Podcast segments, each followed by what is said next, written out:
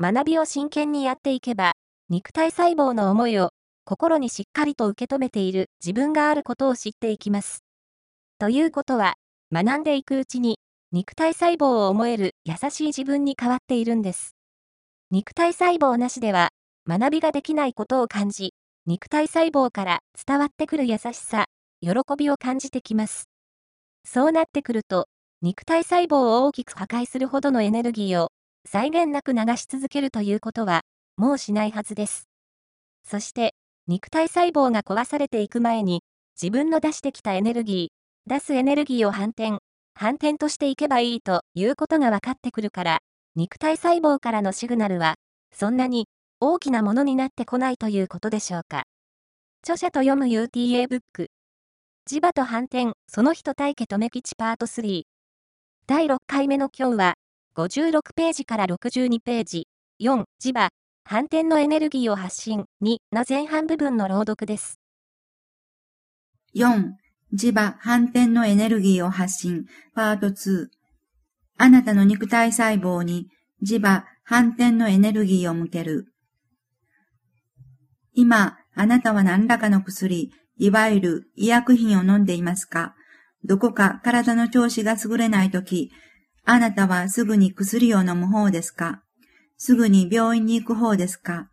私自身のことになりますが、私は小学生の頃に扁桃腺を切除する手術を受けて以来、現在に至るまで体調を崩すということはほとんどなく元気です。ただ、私はどちらかというと、喉から気管支のあたりが弱くて、夜中に目が覚めた時に、ああ、少し喉が痛いなぁと思った時は、それからしばらくして咳が出てきます。一度で始めると、すっきりと収まるのに、一週間、二週間、長い時は三週間くらいかかります。咳が出るから風邪かなと思いきや、風邪の症状は他に何もありません。風邪ではないと知りながら、夜、咳込んでしっかりと眠ることができない日が、二晩、二晩続いてくると、辛抱たまらず、ついつい市販の咳止め薬を飲んだり、近くの病院で処方してもらったりしてしまいます。咳止め薬とか、病院で処方してもらった薬で咳が止まるのではなくて、私の咳は、ある程度日にちが経てば自然と収まってくることを今までの経験からして分かっていても、そこは愚かですから、一回ないし二回は薬を服用してしまうんです。もちろん、これは私の中からの促しだと私自身は感じていますから、その間、自分の喉、気管支のあたりに意識を向けて反転とすることは怠りません。しかし、その一方で、私は咳が出て睡眠時間が十分でないと感じているし、睡眠不足は仕事に差し障ると思うし、電車の中や職場で咳込むと周囲に不快感を与えているだろうと思って、実際は意識を向けて反転としながら、やはり早くこの席を止めたいという思いに駆られ、市販の薬、あるいは病院の薬を1回、2回と服用してきました。私は今のところ、それ以外は目と歯の予防のために定期的に医師に見てもらう程度で、いわゆる医薬品を常時飲んでいるということはありません。私はすぐに薬とかすぐに病院ということではないけれど、それらを全く度外視しているわけでもありません。時と場合によっては、薬も飲むし、病院にも行くでしょう。薬を飲んではいけない。病院に行くこともタブーとは私自身は思っていません。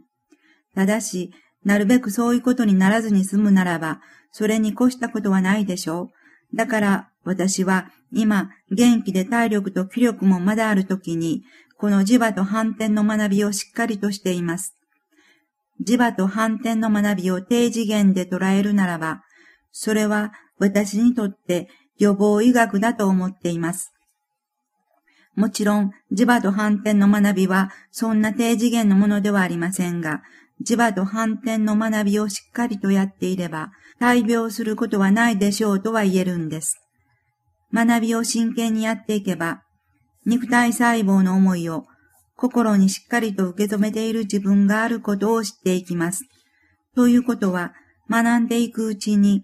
肉体細胞を思える優しい自分に変わっているんです。肉体細胞なしでは学びができないことを感じ、肉体細胞から伝わってくる優しさ、喜びを感じてきます。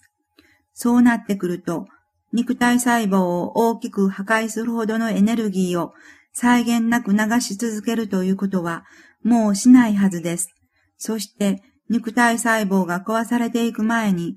自分の出してきたエネルギー、出すエネルギーを反転、反転としていけばいいということが分かってくるから、肉体細胞からのシグナルは、そんなに大きなものになってこないということでしょうか。ただ、それはその通りなんですが、本当のことを心で知るまでは、みんな、それこそ偽物の自分を中心にした生活を続けています。当然、自分の心から流れ出すエネルギーはブラックです。いわゆるマイナスのエネルギーばかりです。みんな自分の肉体細胞を壊していくエネルギーを平気で流し続けていくんです。本当のことを知らずに生きるとはそういうことです。だからみんな生まれてからずっとそういう状態です。その結果、ようやく本当のことはこういうことだよと知って、それから学び始めても、その間何十年という年月を経ています。それぞれにある程度の年齢に達しています。したがって、その間の年月の結果を受けてということもありますから、健康上、これまで全く何もないという人は、ほとんどいないと思います。また、若い時には何でもないことでも、年齢を重ねていけば、自分の体に負荷がかかってきます。つまり、老化というものは誰しも避けられないことです。私自身も数年前に50の坂を越えました。今は確かに医薬品を上院していることはなく、病院とのお付き合いも日常化しているわけではありません。しかし、確実に身体上の機能は低下しています。私は体のケアについて無関心ではありません。ストレッチ体操等の軽い運動、サプリメント、かっこ健康補助食品あるいは栄養補助食品、かっこ閉じる、健康器具、それらを活用して自分なりに無理のない範囲で体調管理を心がけています。先ほども書きましたが、本当のことを心で知るまではうんぬんということがあります。それでも、若い時は少々の無理は大丈夫かもしれません。しかし、ある程度の年齢に達してくれば、体を厭うこと、つまり体調管理は必要なことだと私自身は考えています。早寝早起き、偏らない食生活で寝食を整えて、適度な運動をして生活のリズムを崩さないように心がけましょう。これならば非常に経済的に体調管理ができます。そういう基本的な日常生活をまず習慣づけていくことは、年齢を重ねるにつけ、大切なことだと思います。そして、あとはサプリメント、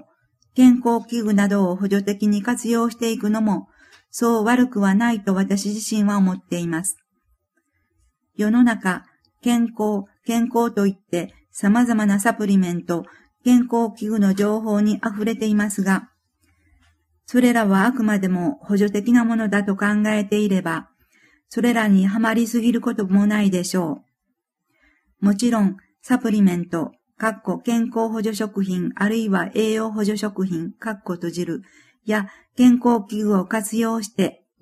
健康的で快適な日々を送っていきましょうというだけでは、世間によくある健康志向、ただ単に元気が一番というお話です。ただ、健康であればそれでいいというものではありません。磁場と反転の学びをしっかりと自分の中で習得する生き方が基盤にあって、体調管理があるんです。というのも、体力、気力が十分でなければ、本当の世界を学んでいくことは難しいからです。磁場と反転の学びを生活の中心に据えていれば、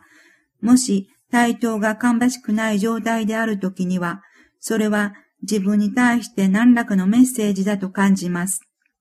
したがって、体調を整えていくこともさることながら、そのメッセージを心で受け止めていく方向に自然に心の針が向いていくはずです。そして、そういう自分になっていれば、病院とのお付き合いも、薬を飲むということについても、